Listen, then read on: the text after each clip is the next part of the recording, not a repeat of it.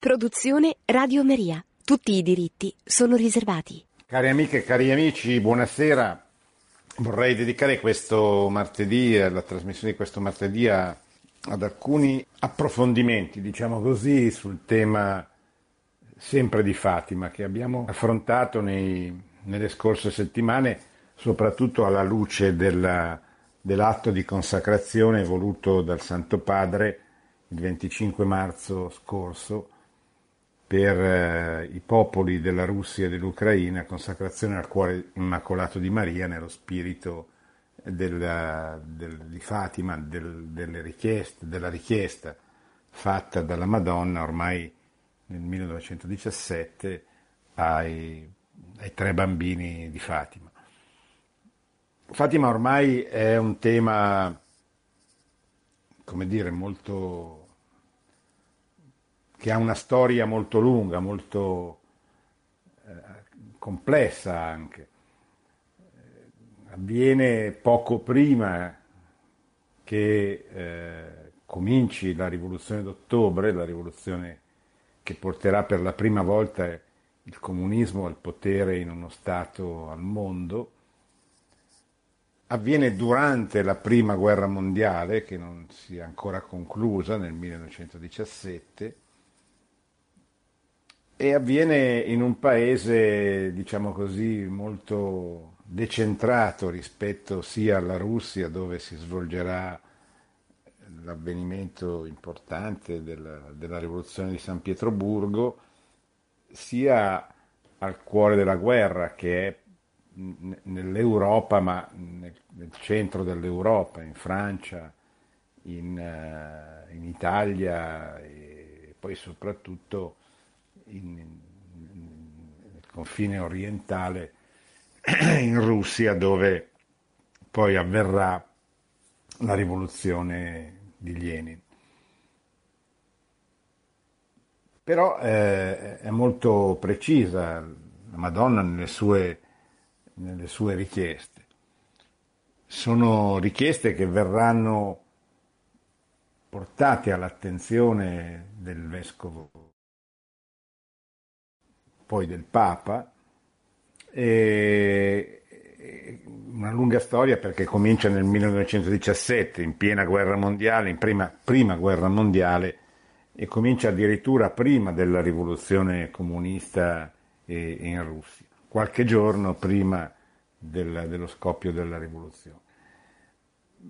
Suor Lucia, che rimane la, te, la, la veggente in vita, che ha lo scopo di diffondere il messaggio, poi riceverà attraverso diverse eh, apparizioni successive l'input di, di, comunicare il senso del, del, messaggio di Fatima al suo vescovo, il vescovo della diocesi di Leira, poi il Papa e quindi il mondo, sostanzialmente chiedendo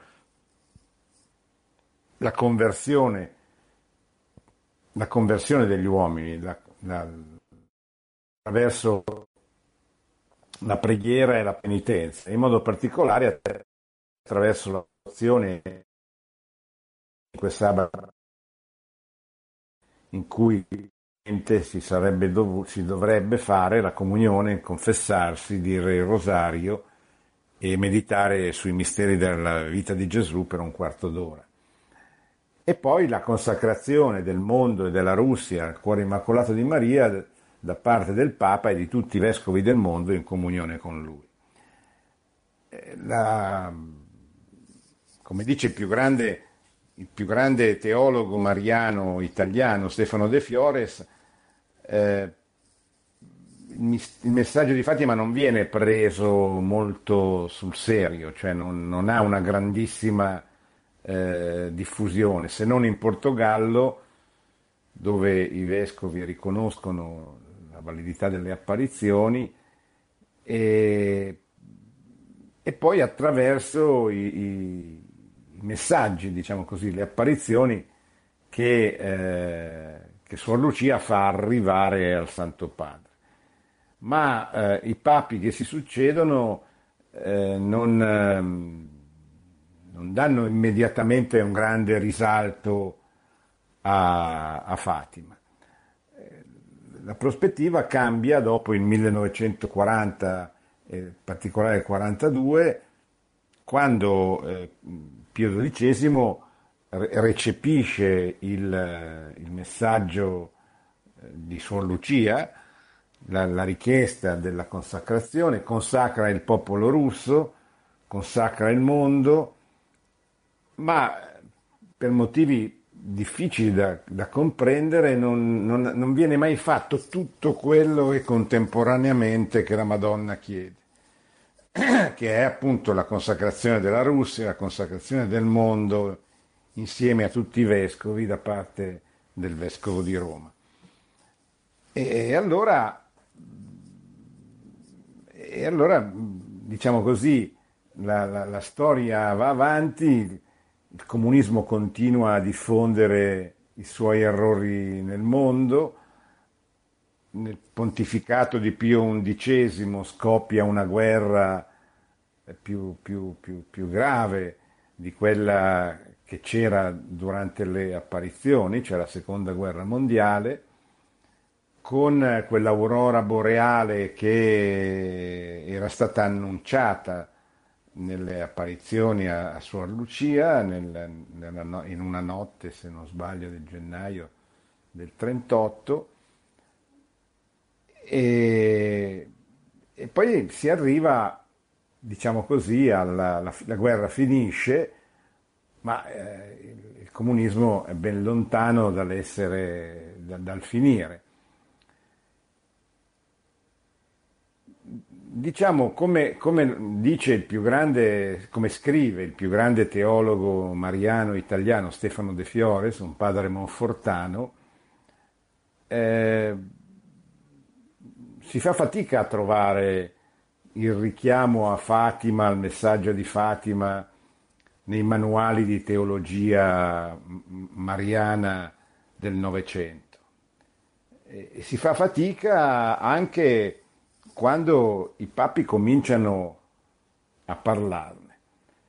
Diciamo che eh, Fatima ritorna a essere al centro del, dell'attenzione soprattutto quando eh, il Papa Giovanni Paolo II viene colpito tre, il 13 maggio del 1981 da un, atto terroristico di un terrorista eh, turco, Ali Akja, che gli spara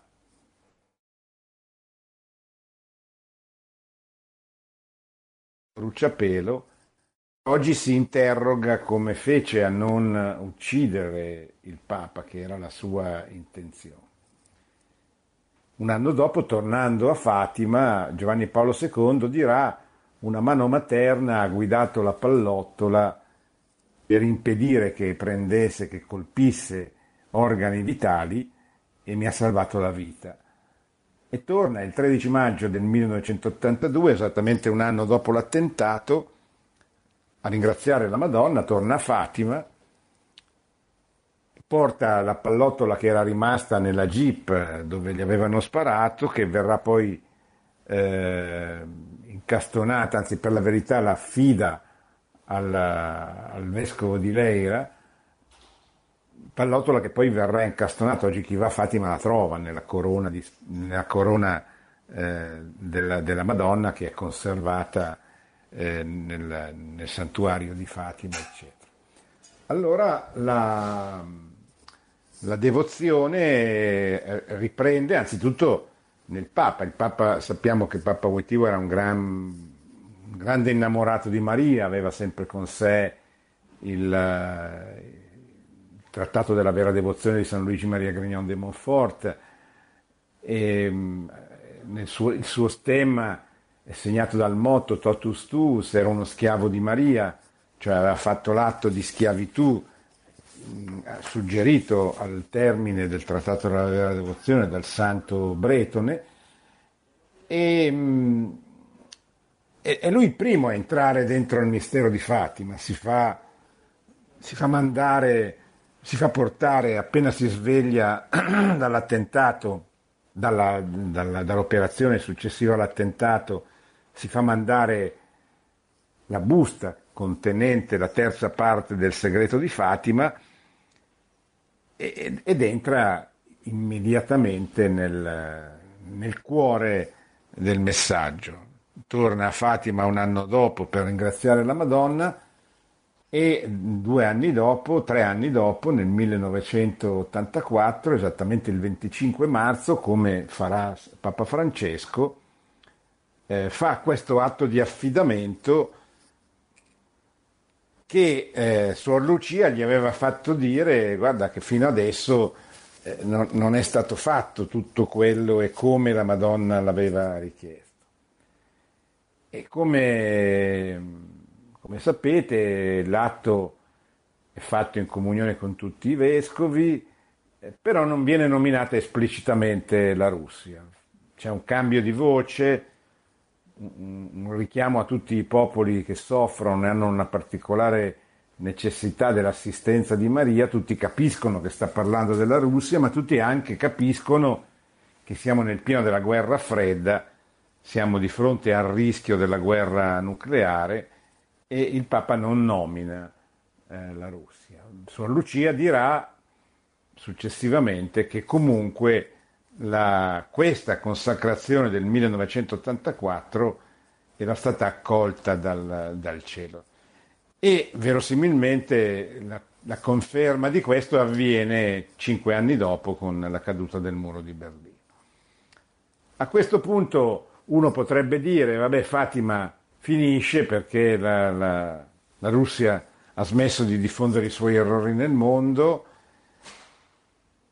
però non è così, cioè non è così, eh, intanto perché c'è la terza parte del segreto da rivelare, che verrà rivelata nel 2000,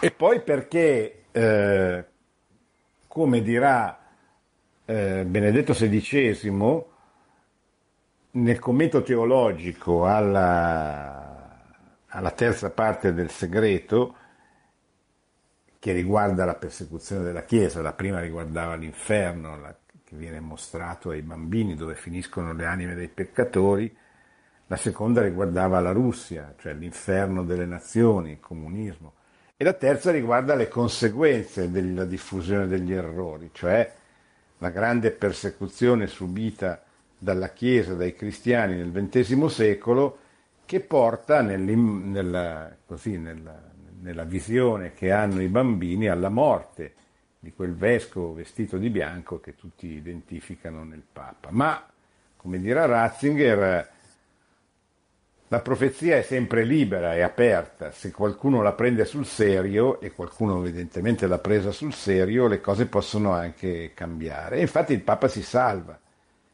e si salva miracolosamente, come spiegherà il chirurgo che lo ha operato, perché anche lui dice non si capisce bene come questa pallottola abbia così fatto di tutto per evitare di toccare organi vitali, pur creando un, un disastro nel corpo del, di Giovanni Paolo II. Allora io questa sera vorrei ricordare, eh, questa sera e anche altre, alcune delle tante ormai eh, tanti interventi del Magistero su, su Fatima. Questo qui, per esempio, il primo che vi vorrei leggere è il discorso che il Papa Benedetto XVI ha fatto ai, eh, ai vescovi del Portogallo il 13 maggio del 2010, quando andò a Fatima nel eh, decimo anniversario della beatificazione di Giacinta e Francesco, cioè i bambini, i due bambini, i primi due bambini, morti subito dopo le apparizioni in concetto di santità e beatificati eh, da eh, Giovanni Paolo II nel 2000 nella stessa occasione in cui venne eh, rivelata la terza parte del, del segreto. Eh, è un discorso, mi sembra molto bello, eh, pieno di, di, di, di, spunti ricchissimi che va m- molto oltre il tema Fatima, anzi eh, non viene neanche nominata se non incidentalmente, però il Papa è a Fatima. E a Fatima dice queste cose ai vescovi del Portogallo che lo accolgono proprio, proprio nel santuario dove è un po' il cuore, diciamo così, ancora oggi, di questo grande e importante messaggio.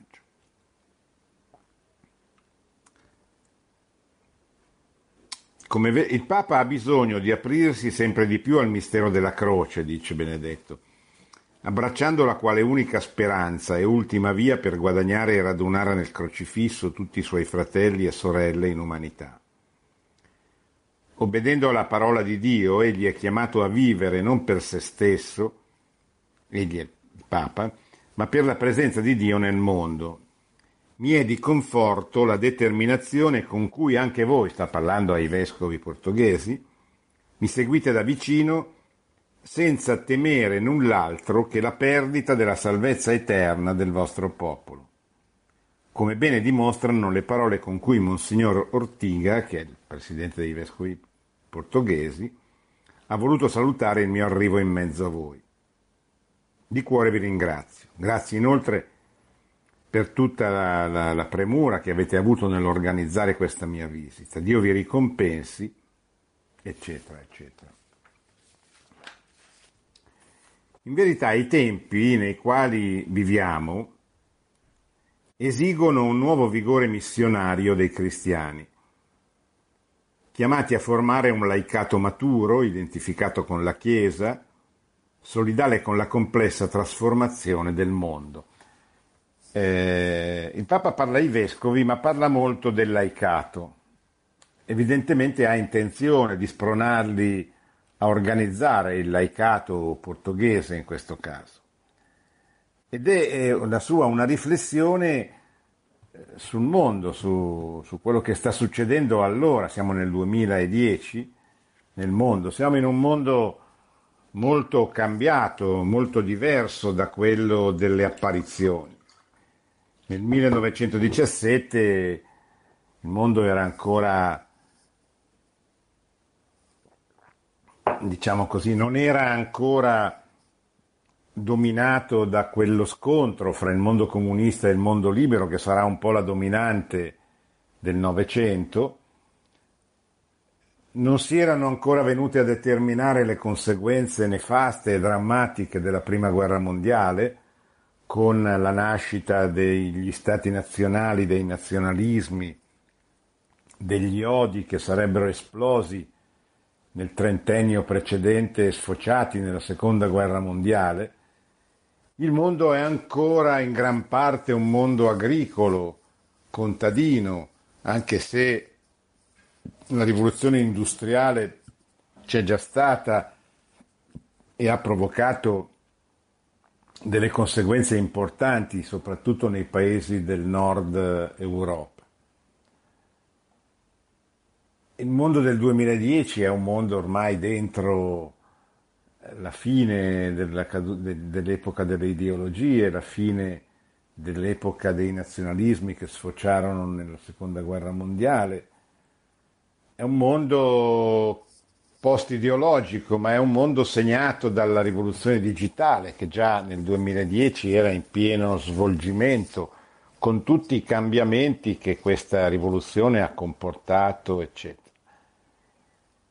Eppure la Chiesa è, è chiamata dentro questo mondo a fare quello per cui esiste, cioè ad annunciare Cristo Salvatore di tutti gli uomini, ad annunciare la salvezza, a predicare il Vangelo, a preoccuparsi della salvezza eterna degli, degli uomini.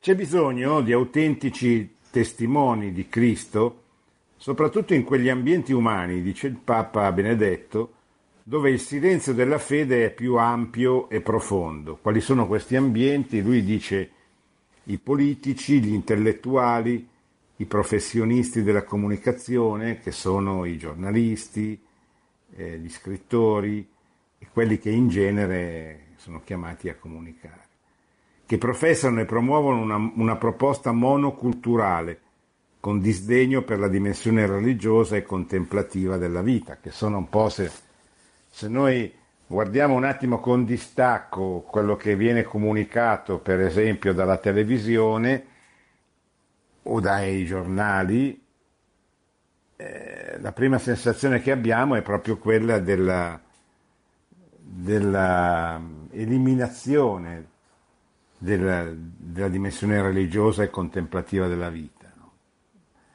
E questo soprattutto non tanto in Italia, che tutti gli stranieri dicono ma da voi si parla molto del Papa, della Chiesa, della religione, eccetera.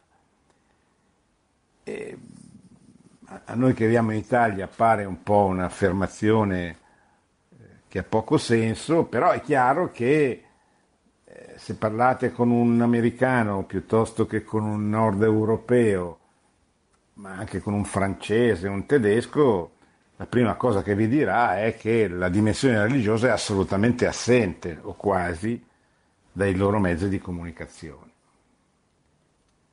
E allora il Papa dice, siamo nel 2010, dice lì che è soprattutto lì che il laicato deve essere presente.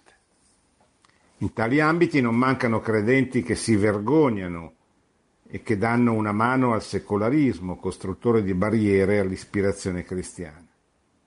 Nel frattempo, amati fratelli, quanti difendono in tali ambienti con coraggio un vigoroso pensiero cattolico fedele al Magistero, continuino a ricevere il vostro stimolo e la vostra parola illuminante per vivere da fedeli laici la libertà cristiana. Mantenete viva la dimensione profetica, senza bavagli, nello scenario del mondo attuale, perché la parola di Dio non è incatenata, come dice eh, San Paolo nella seconda lettera a Timoteo. Le persone invocano la buona novella di Gesù Cristo che dona senso alle loro vite e salvaguarda la loro dignità. In qualità di primi evangelizzatori vi sarà utile, sempre parlando, sempre parlando ai vescovi, conoscere e comprendere i diversi fattori sociali e culturali, valutare le carenze spirituali e programmatiche efficacemente eh, e programmare efficacemente, scusate, le risorse pastorali. Decisivo però è riuscire a inculcare in ogni agente evangelizzatore un vero ardore di santità, consapevoli che il risultato deriva soprattutto dall'unione con Cristo e dall'azione del suo Spirito. Lo dirà poi meglio più avanti, ma eh, Benedetto XVI è un papa È il più grande teologo del Novecento, forse il più grande intellettuale in assoluto del, del XX secolo. Non possiamo dire, pensare diversamente. E questo viene riconosciuto un po' da tutti, cioè non è necessario essere cristiani, cattolici per, per affermarlo e sostenerlo. Quindi basta avere letto qualche cosa del suo pontificato, del suo magistero nel, durante gli anni del pontificato, che sono sette anni, per rendersi conto che il suo magistero sicuramente non ha mai trascurato l'importanza del pensiero, cioè del fatto che sia presente in maniera pubblica, visibile, ascoltabile, la, la, il cristianesimo attraverso i cristiani nella sfera pubblica del mondo di oggi. E il Papa ha dato un contributo importantissimo affinché questo avvenisse. Pensate alla eco anche spropositata e sbagliata, perché hanno capito Roma per Toma, di, di un discorso come il discorso eh, di, di Ratisbona, no? Su, che non era un discorso sull'Islam, ma era un discorso rivolto all'Occidente anzitutto. Pensate alle, alle tre encicliche, tre encicliche sociali, la Caritas in Veritate, la Spesalvi sulla speranza, all'eco anche importante che hanno avuto e tanti suoi discorsi così eh, importanti. Però, però Papa, eh, Papa Benedetto dice, guardate che però adesso lo, lo leggeremo, l'uomo di oggi è difficile che si possa convertire, convincere, entusiasmare con un discorso.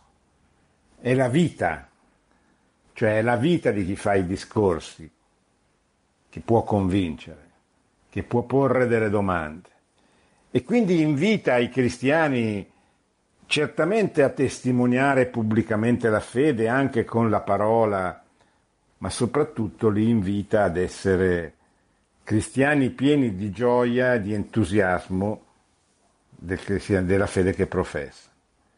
Perché sarà quella, dirà, che contagerà e potrebbe portare alla, alla conversione.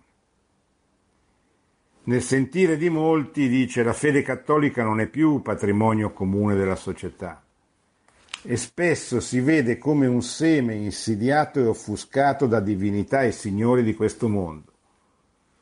Molto difficilmente essa, la fede, potrà toccare i cuori mediante semplici discorsi o richiami morali, e meno ancora attraverso generici richiami ai valori cristiani, perché non capiscono, non, li hanno persi, non sono più presenti, come dire, nel patrimonio culturale dominante.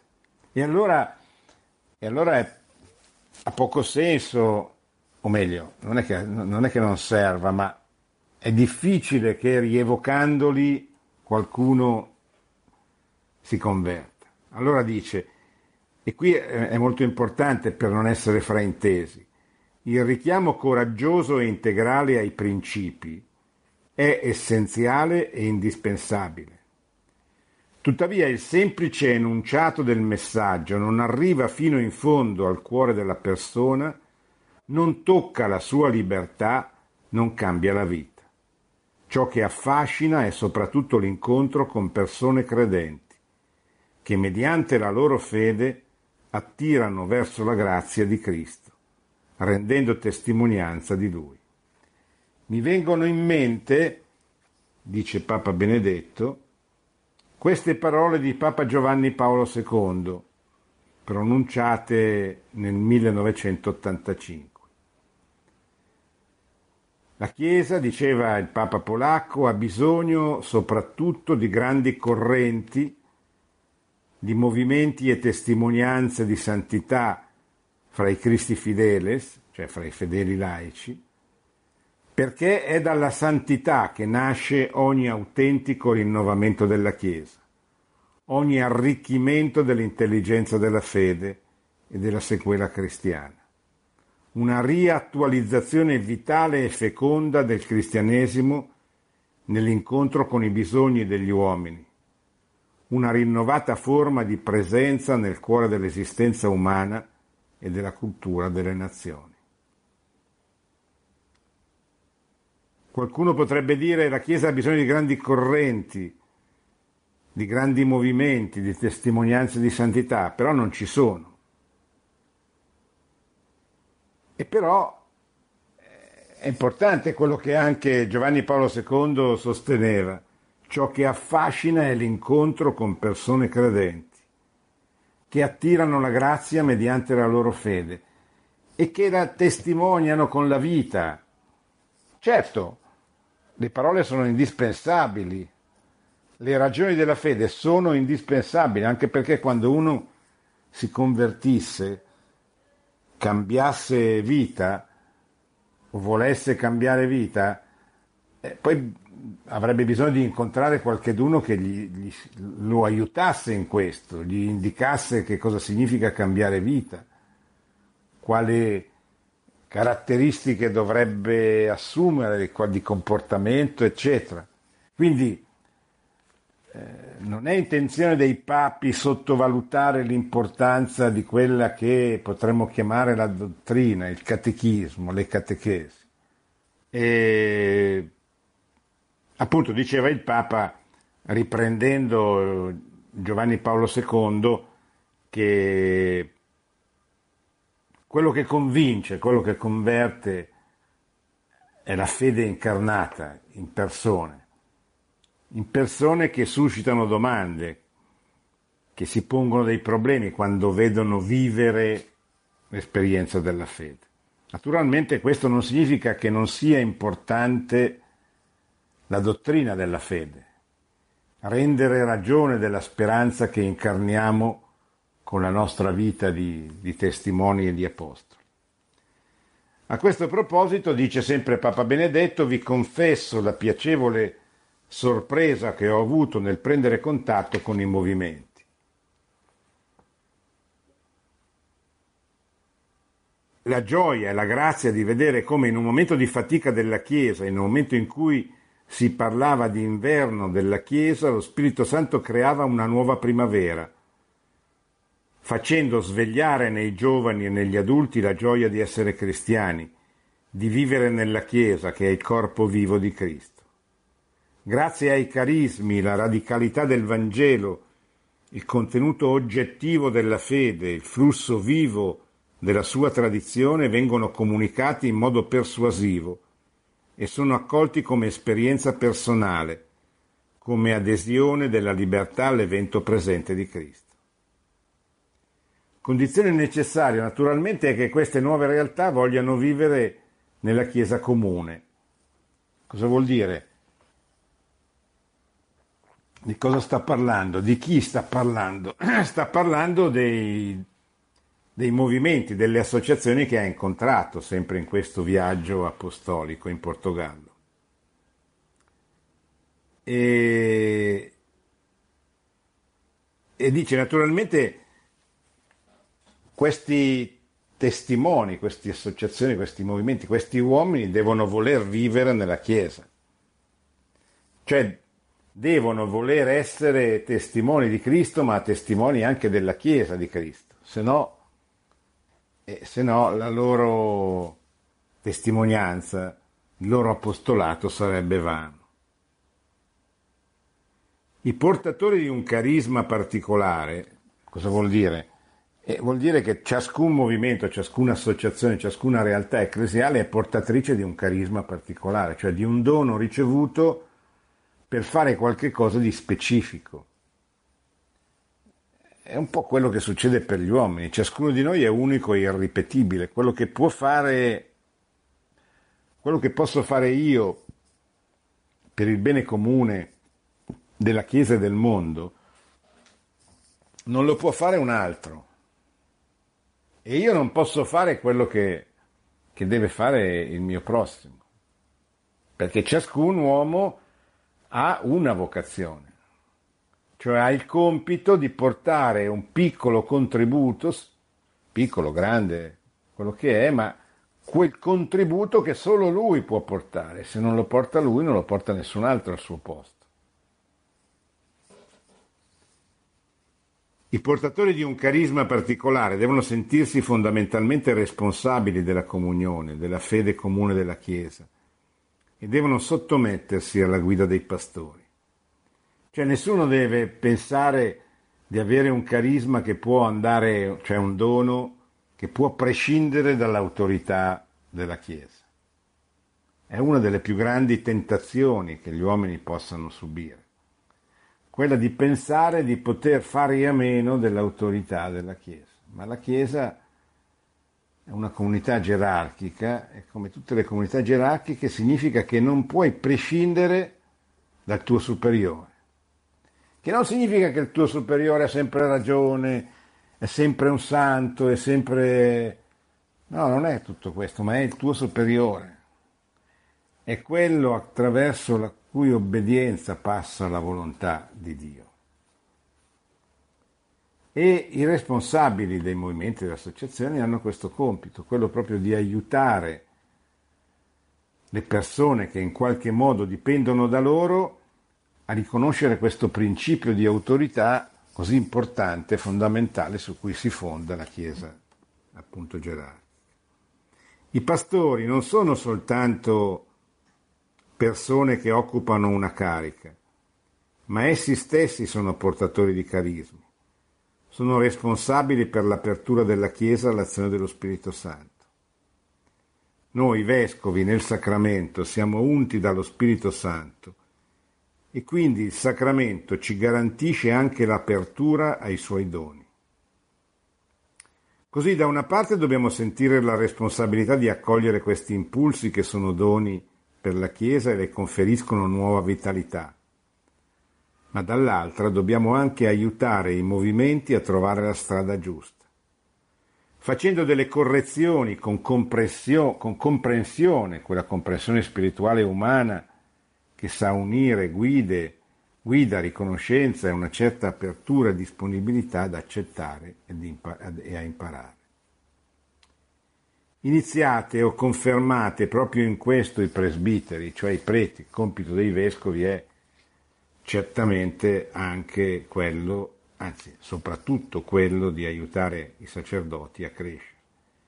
Nell'anno sacerdotale, era l'anno sacerdotale, il 2010, Riscoprite, amati fratelli, la paternità episcopale soprattutto verso il vostro clero.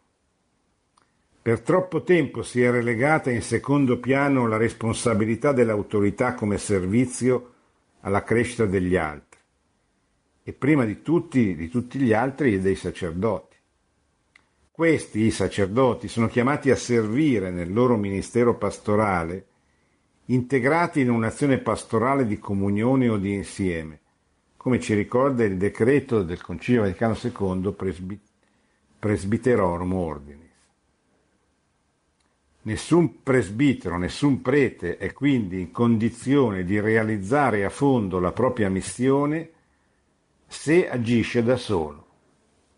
Questo individualismo, molto diffuso peraltro nel clero, è molto pericoloso. Se agisce da solo e per proprio conto, senza unire le proprie forze a quelle degli altri preti, sotto la guida di coloro che governano la Chiesa. Non si tratta di ritornare al passato, né di un semplice ritorno alle origini, ma si tratta di un recupero del fervore delle origini, della gioia dell'inizio dell'esperienza cristiana facendosi accompagnare da Cristo come il discepolo di Emmons nel giorno di Pasqua, lasciando che la sua parola ci riscaldi il cuore, che il pane spezzato apra i nostri occhi alla contemplazione del suo volto. Soltanto così il fuoco della carità sarà ardente abbastanza da spingere ogni fedele cristiano a diventare dispensatore di luce e di vita nella Chiesa e tra gli uomini. E quindi conclude invitando i vescovi alla misericordia, alla bontà, all'attenzione nei confronti di tutti i loro fedeli. Di rinvigorire, vi chiedo, in voi stessi e intorno a voi i sentimenti di misericordia e di compassione per essere in grado di rispondere alle situazioni di gravi carenze sociali. Cioè l'invita anche a una carità materiale che non dobbiamo mai dimenticare e che non deve essere soprattutto dimenticata in un paese povero come può essere il Portogallo dove sta predicando e ai, cui vescovi si sta rivolgendo.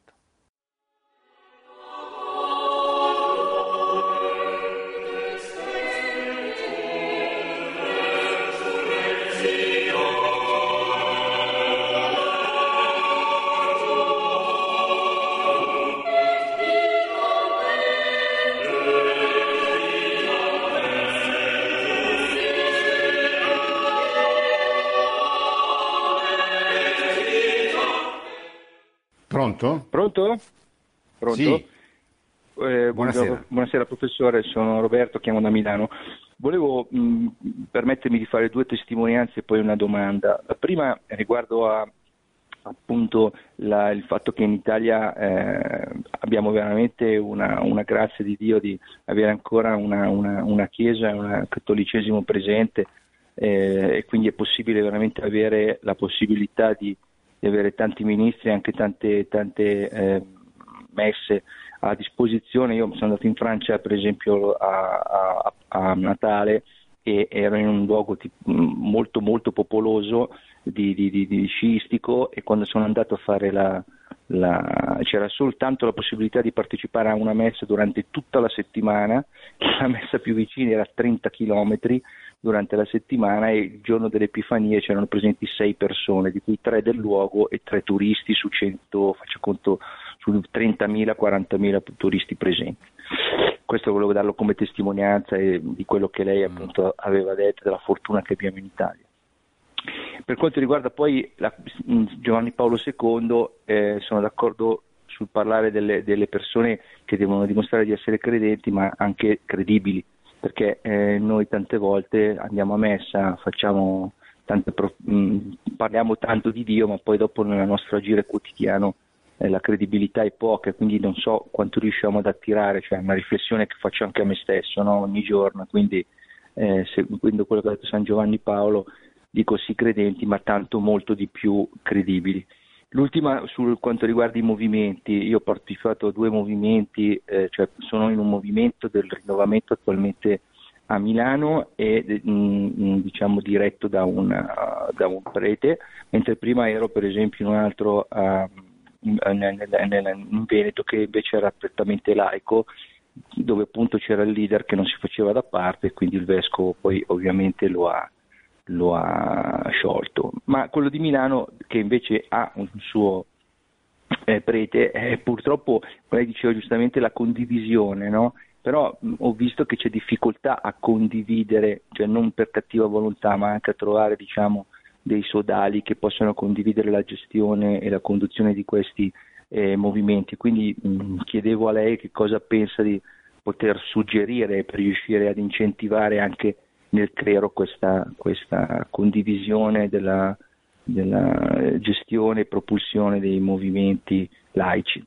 Grazie all'ascolto adesso in sì. radio. Grazie.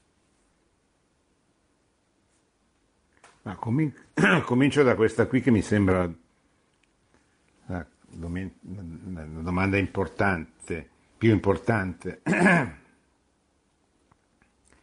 Beh, intanto cosa sono i movimenti e le associazioni? Sono delle realtà che nascono dopo il Concilio Vaticano II sulla scia di quella proposta missionaria di trasformazione, diciamo così, di adattamento della Chiesa che è contenuta nei documenti del Magistero del Concilio, se, se bene interpretato, perché purtroppo lo scopo del Concilio palesemente basta leggere i documenti, è quello di adattare la Chiesa abituata a essere, almeno in, in Europa, in Occidente, una Chiesa di una società cristiana che non c'è più, in una Chiesa missionaria, cioè in una Chiesa che si preoccupi più che altro, soprattutto avanti, avanti, avanti a qualsiasi altra cosa, di recuperare i lontani, cioè di recuperare coloro che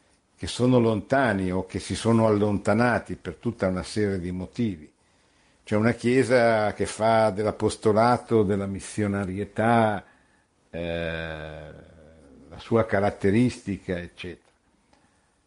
Eh, e nascono questi movimenti, associazioni che a differenza delle precedenti, tipo dell'azione cattolica, che è una, un'associazione di apostolato gerarchico, cioè che pur essendo composta da laici fa parte dell'apostolato promosso dalla gerarchia, tanto che l'azione cattolica nasce nelle parrocchie, il vescovo le, le dà l'assistente ecclesiastico, eccetera. I movimenti e le associazioni invece non, non, hanno questa caratteristica, cioè nascono da un carisma, nascono da un dono che Dio rivolge, riserva a qualcheduno, eh, che poi costruisce, diciamo così, sulla base di questo dono, di questo carisma, l'associazione e il movimento che poi eventualmente la Chiesa può riconoscere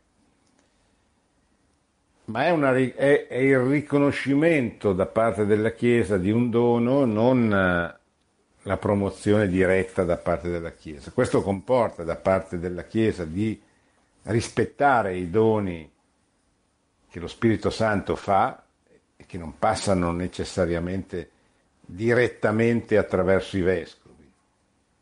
I vescovi hanno poi il compito di riconoscere, di, di battezzare, diciamo così, di integrare associazioni, movimenti dentro l'apostolato della diocesi, in modo che sia più efficace, più, più organizzato, più ordinato. Ha il compito di correggere il vescovo, di correggere eventuali storture dottrinali, morali, eccetera, di queste associazioni, di questi movimenti, ma non deve sostituirsi e non deve neanche, cioè deve aiutarli a crescere anche correggendoli, ma aiutandoli a crescere, cioè non abbandonandoli al suo destino. Circa poi il numero dei preti, così in Italia non si facciamoci troppe illusioni. È verissimo che in Italia ci sono ancora tante messe, anche un certo numero di sacerdoti, eccetera, però siamo in dirittura finale.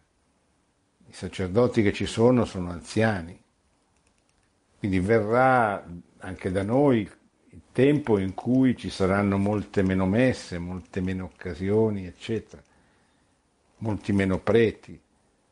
E quindi eh, sarà sempre più necessario che i laici si organizzino per fare bene quello che è loro, la loro vocazione. Nessun laico può sostituire il prete nella sua specificità, nessuno di noi può dire la messa o confessare, perché non succede niente semplicemente.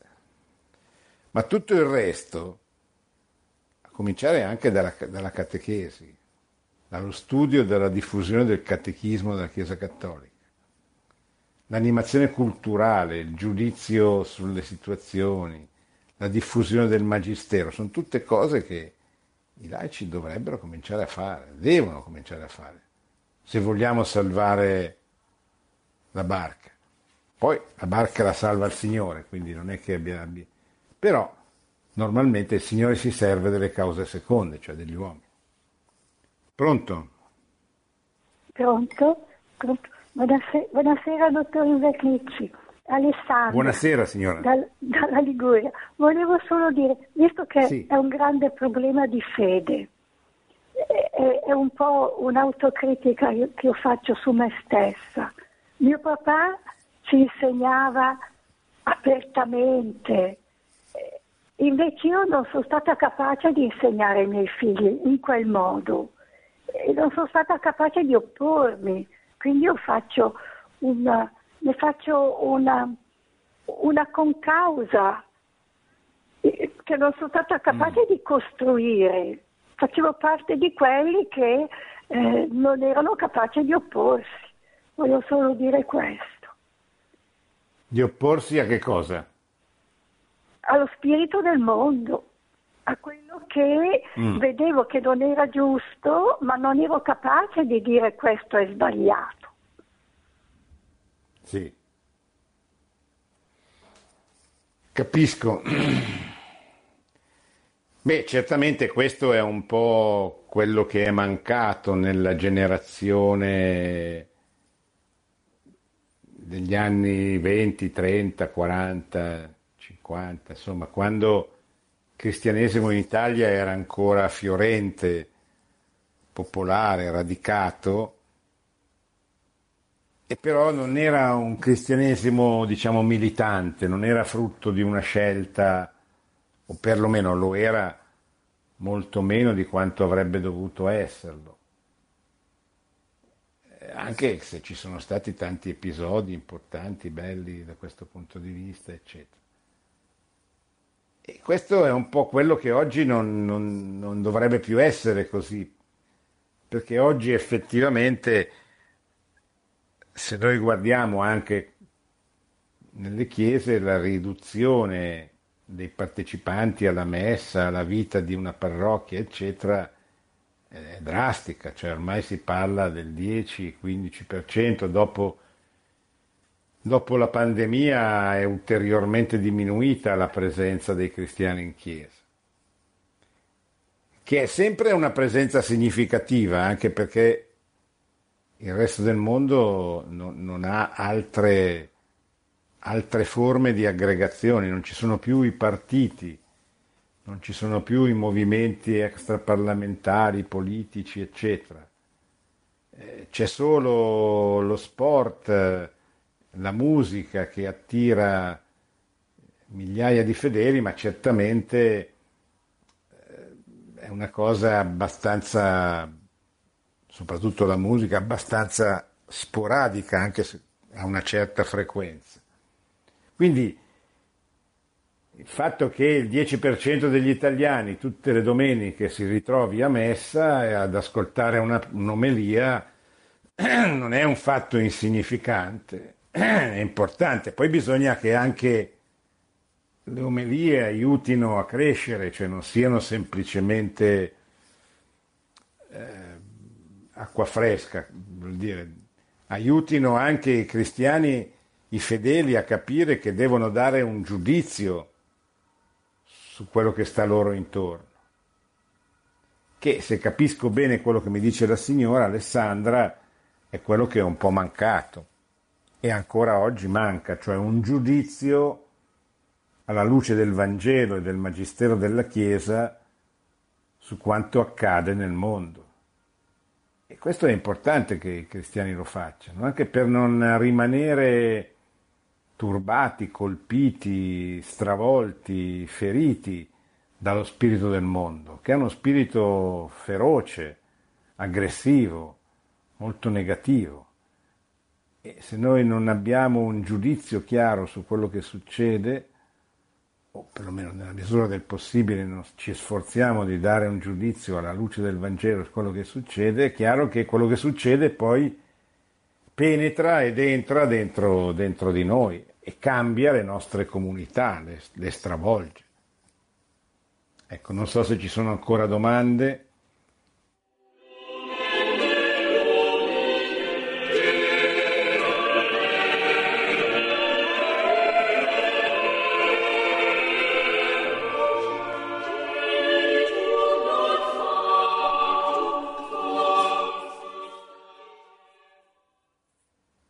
Ecco, siamo arrivati al termine, abbiamo parlato di un discorso che Benedetto XVI fece nel 2010 ai vescovi del Portogallo in occasione di un suo pellegrinaggio a Fatima nel decimo anniversario della, della beatificazione di Francesco e Giacinta, due dei tre veggenti di Fatima.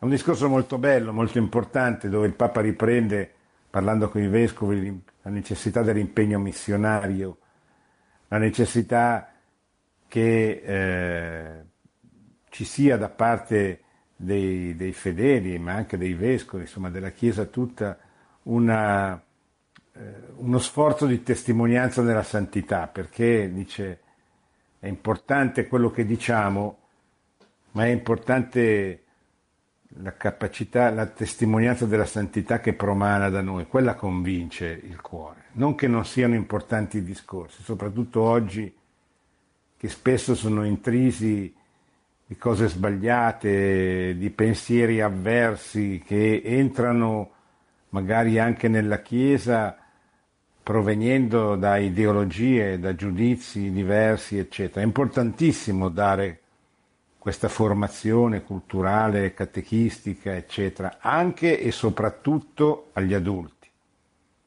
Però quello che convince, quello che tocca il cuore è la santità, è la testimonianza gioiosa della persona che,